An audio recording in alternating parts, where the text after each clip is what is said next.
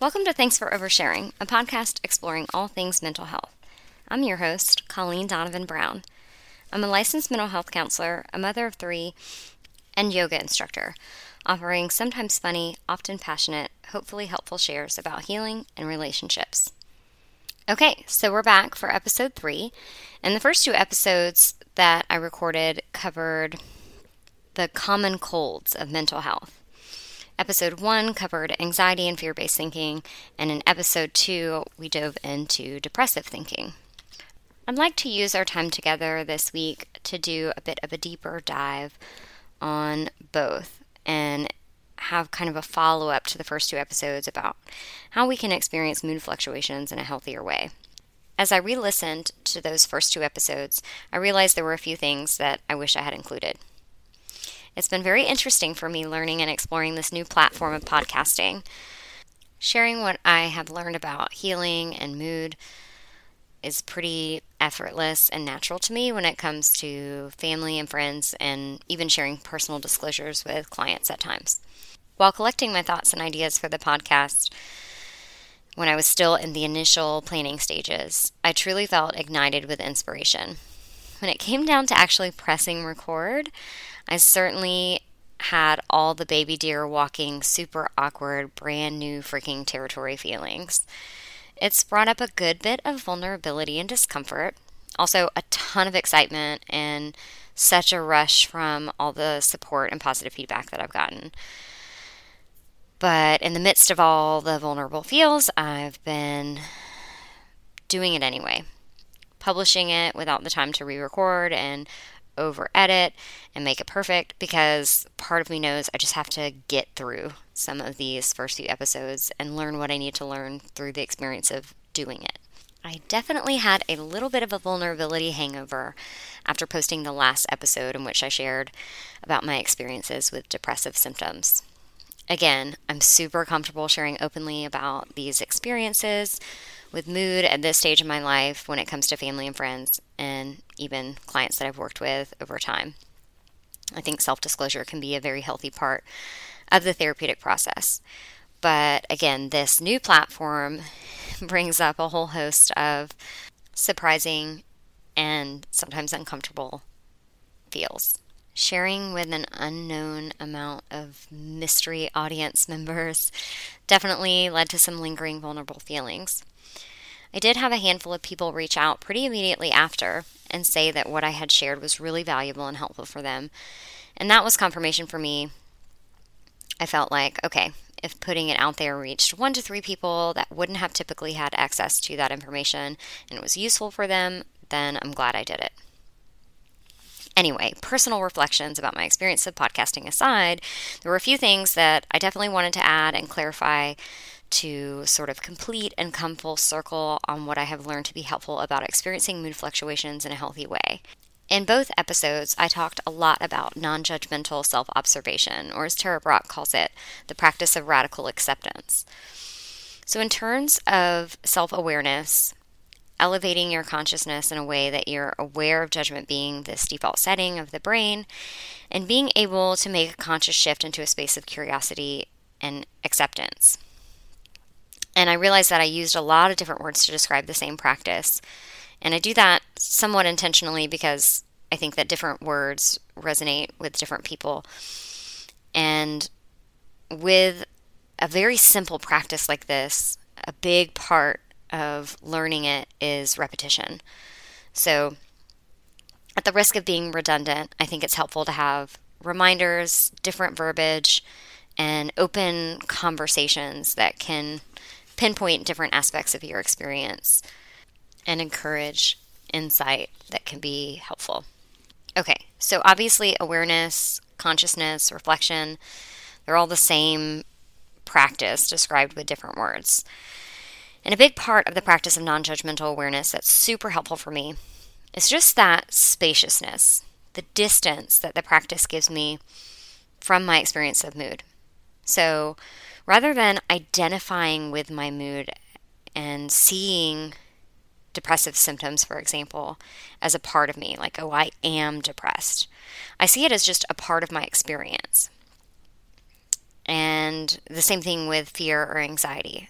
again instead of identifying with it like I'm a really anxious person. It's just like, oh, this feeling is moving through me in this way. It's giving me feedback about my experience in the moment. So, not only not identifying it, but also this anchor of knowing that it's just happening in the present moment. And that sounds really simple and really obvious. Like, yeah, your feelings are happening in the present moment. Duh. But the non truth that fear and judgment will tell you is that your mood is going to last forever. And the script that fear often uses goes a little something like, You're going to die alone in this pit of despair and doom. And the contents of this fear based script are just not real, true, or helpful, to use three of Byron Katie's favorite words. So, those three little words real, true, helpful are great grounding filters for me in this practice of not believing everything I think. This curious questioning of your thinking comes from the work of Byron Katie. And she invites this exploration of your thinking in which you ask yourself, is this thought real, true, or helpful? And quite often, the answer is no. So I found self observation of my experience of thinking super fascinating because our brain has unlimited potential to produce new thinking. But quite often, when we're stuck in thought loops around anxiety, fear based thinking, or depressive thinking, we're stuck thinking the same dozen thoughts over and over and over again. And like we just talked about, most of these thoughts are not real, true, or helpful. They're just habits of thought that we get stuck in. And they skew our perception so that it typically gets a little more out of balance before we're even aware that we're stuck in this fear based place or rut.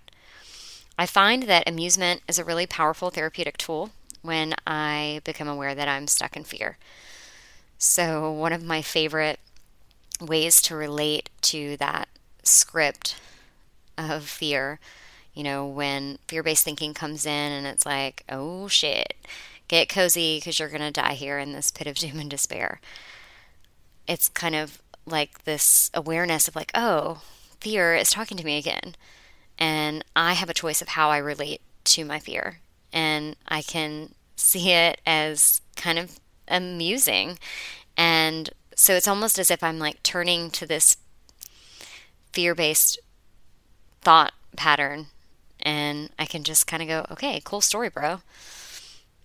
And a little tangent detour here is that often when I notice that stuck, stale, stagnant energy, that's usually an indicator that I'm in this habit of thinking that I've worn the F out, that it's no longer productive for me to ruminate about. I have learned everything that I need to learn about it. Elizabeth Gilbert has a quote that I love, and it goes something like I've never seen any real transformation that didn't begin with the person in question finally getting tired of their own bullshit.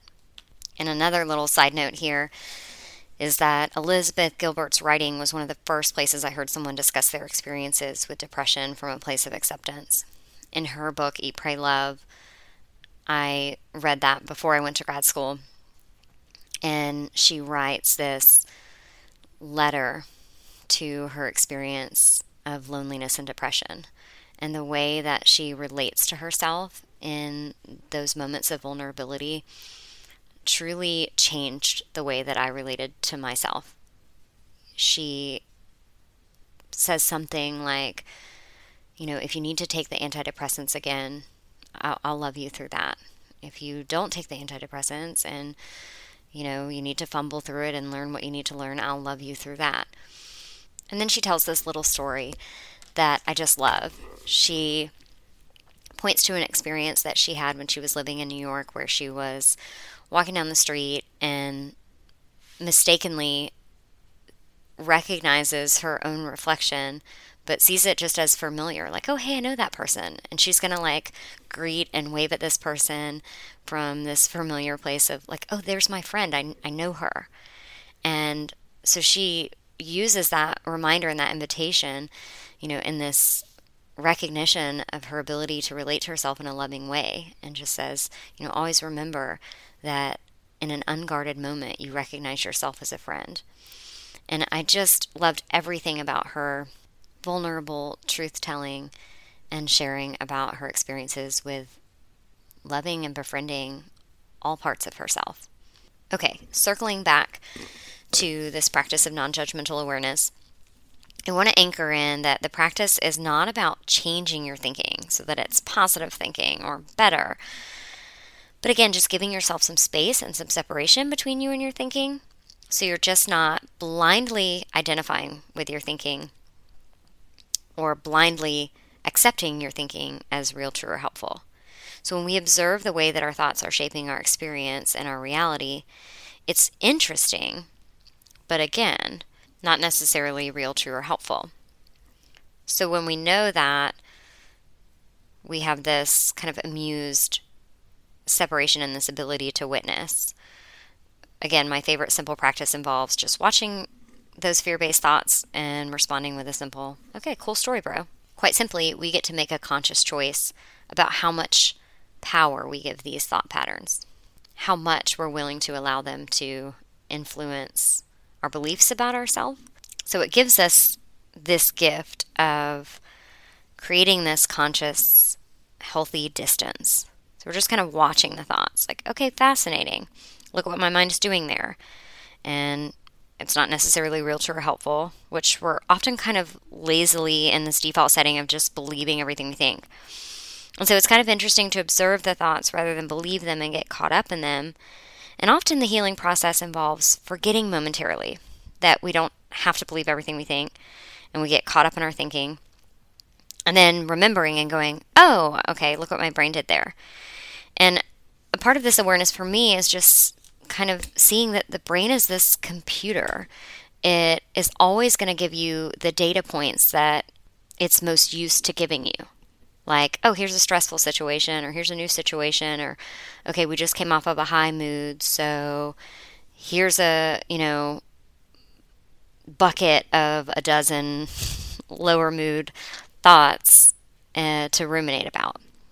And one of my favorite things to nerd out on is neuroplasticity, which is our brain's ability to change neural pathways. So, this was a really cool study and discovery because, you know, we once had this belief about mood and brain functioning that was like, here's your DNA. Maybe you have a history of psychosis in your family, or you have you know, there's a history of um, mood disorders, uh, or in, you know, for me, it was like I had this propensity towards depression. Maybe I'll just always have that. But learning about neuroplasticity and the brain's ability to literally influence your DNA, your makeup, is that practices like meditation and mindfulness and this consciousness and this awareness and this whole practice that I've been blabbing on and on about for the last 15 minutes can truly change your wiring. It can change the structure of your brain. So, the brain's a muscle, and these neural pathways that are most commonly traveled are the easiest to access. But when you make this conscious effort to take the road less traveled, to go, oh, I see what my brain's doing there. Look, it's about to dive into this pit of doom and despair and this thought pattern and this loop of thinking. What if I don't give it power? What if I observe it? What if I don't identify with it? And then you get this spaciousness and you have this amused relationship with observing this process of mood fluctuation. And then you get the power back. Instead of being victim to your mood, you have the power to go, oh, cool story, bro. I'm watching it, I'm seeing it, and I'm not engaging with it in this way that's taking me down into the pit of despair. I can walk next to it and see it. And again, in that sense, it can be kind of amusing or poetic or interesting or fascinating when you're not feeling like you're drowning in it. And it is super helpful to give yourself kindness and grace in this practice and to know that it's a likely possibility that you will forget and you will get caught up in your thinking. But we have this gift of remembering, and we get to give ourselves the gift of this spaciousness and this awareness. And when we give ourselves that gift, again, we're anchoring in those neural pathways. We're literally changing, you know, our brain chemistry and the structure of our brain. So it's super exciting. And then we have the ability to not like wrestle with our experience in the moment and get caught up in it or identify with it or make ourselves wrong or bad because of these habits or think of thinking. So, again, key ingredients are not believing everything that we think, allowing yourself to experience it in just the present moment. So, that means when your fear based script tells you, so this is where you live now, in this pit of doom and despair, and oh, your relationship is going through a challenge and you feel disconnected and fear-based thinking or depressive thinking will immediately tell you that your husband's probably going to leave you your kids will end up hating you and you're just going to die alone here in this pit of doom and despair because you're a bad person and nobody could possibly care about you because you're so fucked up. I mean you can fill in the blanks with your own fear-based thinking but there's a common thread in most depressive thoughts. They carry the same theme of loneliness lasting forever. And again that you're wrong or bad so there's you know shame mixed in there. It's this like perfect storm of creating this pit of doom and despair. And this is your death sentence and you're going to live this way until you die which again is not real true or helpful because we know that most moods fluctuate and we know that most people who experience depression can again experience joy and contentment and connection. But it, it the practice is okay i'm watching that i see that and Cool story, bro. I get to choose how much power that gets. I also want to zoom in on loneliness somewhat briefly. This may quite possibly eventually be a solo topic for an entire episode, but obviously, loneliness is a big part of the experience of anxiety and also the experience of depression. And again, loneliness is a healthy human emotion. And it's actually a really healthy sign if you're feeling lonely. It means that you're not a sociopath because it really is an indicator that you're longing for true connection, which again, super healthy. I think one of the common myths around loneliness is that it can be, air quote, cured if you were around another person or other people. So, like if you're experiencing a lonely feeling and you happen to be physically alone, sometimes the mind just connects to like oh, well, we could be more social or do more things. But that's often really not the case because most people can also identify a time when they felt lonely when they were around lots of people or even when they were super close to someone, perhaps even while having sex with another person. Literally the closest you can be physically to someone, but also still have this very disconnected, alone feeling inside for me, typically loneliness is an indicator that I need to reconnect in a loving way to myself. Like, I'm not going to be able to connect with anyone fully and freely if I'm not feeling plugged in and connected to myself and, and have that true belonging within myself. And that's a whole gig.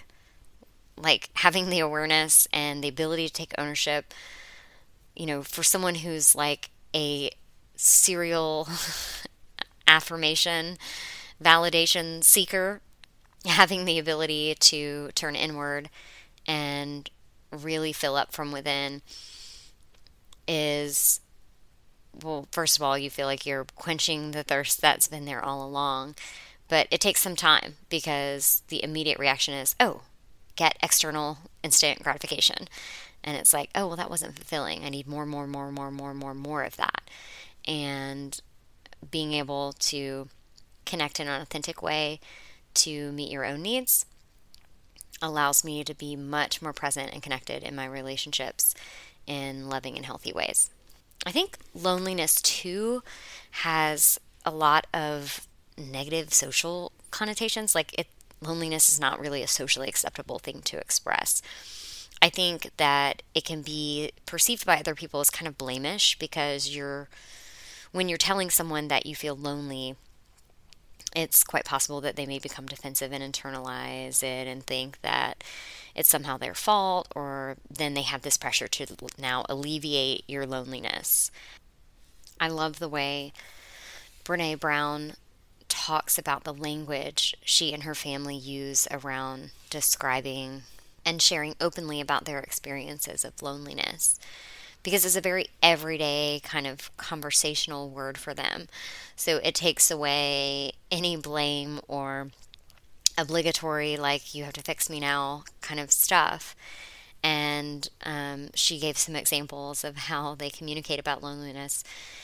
You know, even simple stuff like they'll say, I'm, I'm having that lonely feeling, or I don't like going to that restaurant, it gives me the lonely feeling or she mentioned that at times her kids will say, Can my friends stay the night at our house? her house gives me the lonely feeling. So you'll notice a theme here, but I truly believe that the healing process begins in every way with the ability to express and connect to your experience of emotion without judgment. So, being able to express loneliness even to yourself and to have this internal awareness, but be able to express it to those around you that are close to you without this pressure or judgment can be so healing in itself. I know for a lot of mothers that stay home part time or full time with kids, obviously you're around other humans all day, but it can feel very, very isolating. And that's often because the connection that you have with your kids is very anchored in service. So you're giving and giving and giving to another person without the opportunity or chance to even check in with yourself, to even begin the process of what may look like reconnecting to yourself.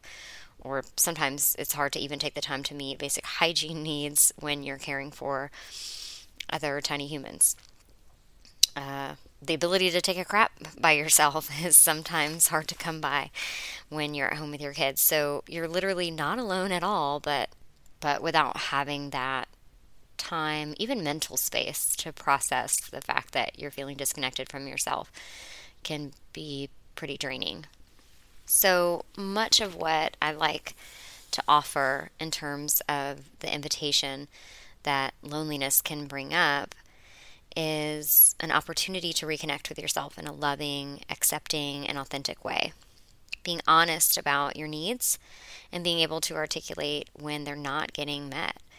Being able to meet them in some way through the connection and reconnection with yourself makes it much more likely that you'll be able to have interactions with others that can be authentic, loving, and bring meaningful connection. So often we experience this loneliness. We judge ourselves for feeling it. Oh, I'm a loser. I'm a loner. Nobody wants to be around me. I don't even want to be around me. You know, I don't want to be around anyone really either. I'll probably just die alone. you know, which is true. We are born alone and we die alone. So it's this lifelong existential crisis that is part of the human condition we are alone, but we're also social animals that long for true belonging and meaningful connection. So, this conversation around loneliness needs to be able to happen in some of your key relationships. And a big part of being able to have this conversation and articulate these feelings is being able to hold the dichotomy of how can I connect to my own self in a meaningful way and have this experience of true belonging within my own relationship to myself so that it's possible for me to relate to, to others in a meaningful way and to experience belonging. Again, this is something that I loop back to often because, as I've mentioned, most of my life I find myself on a desperate search for validation and kind of needing this attention from others, which is really fucking exhausting. So, in my adult life, I practice is to be very conscious about that and kind of patch the hole in the bucket, so to speak. So, repairing the foundation of connection to myself in a healthy way and knowing that I'm enough and I don't need external validation to verify my enoughness. And this can be a gentle daily check in like, okay, how's the foundation? Um, again, patching the hole in the bucket, repairing the foundation of connection to myself.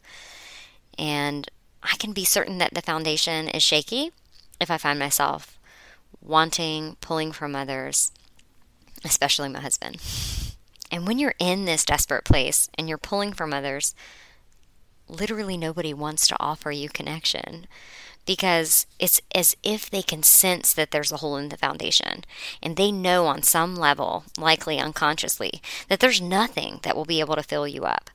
So before they even engage with you, they can experience you as exhausting, just as you're feeling exhausted, kind of hungry, looking for that. So you can feel pretty repulsive. You can sense that others can be often repulsed by you when you have this exhausting, draining need for connection and validation. Um, a healthy person will often move away from that.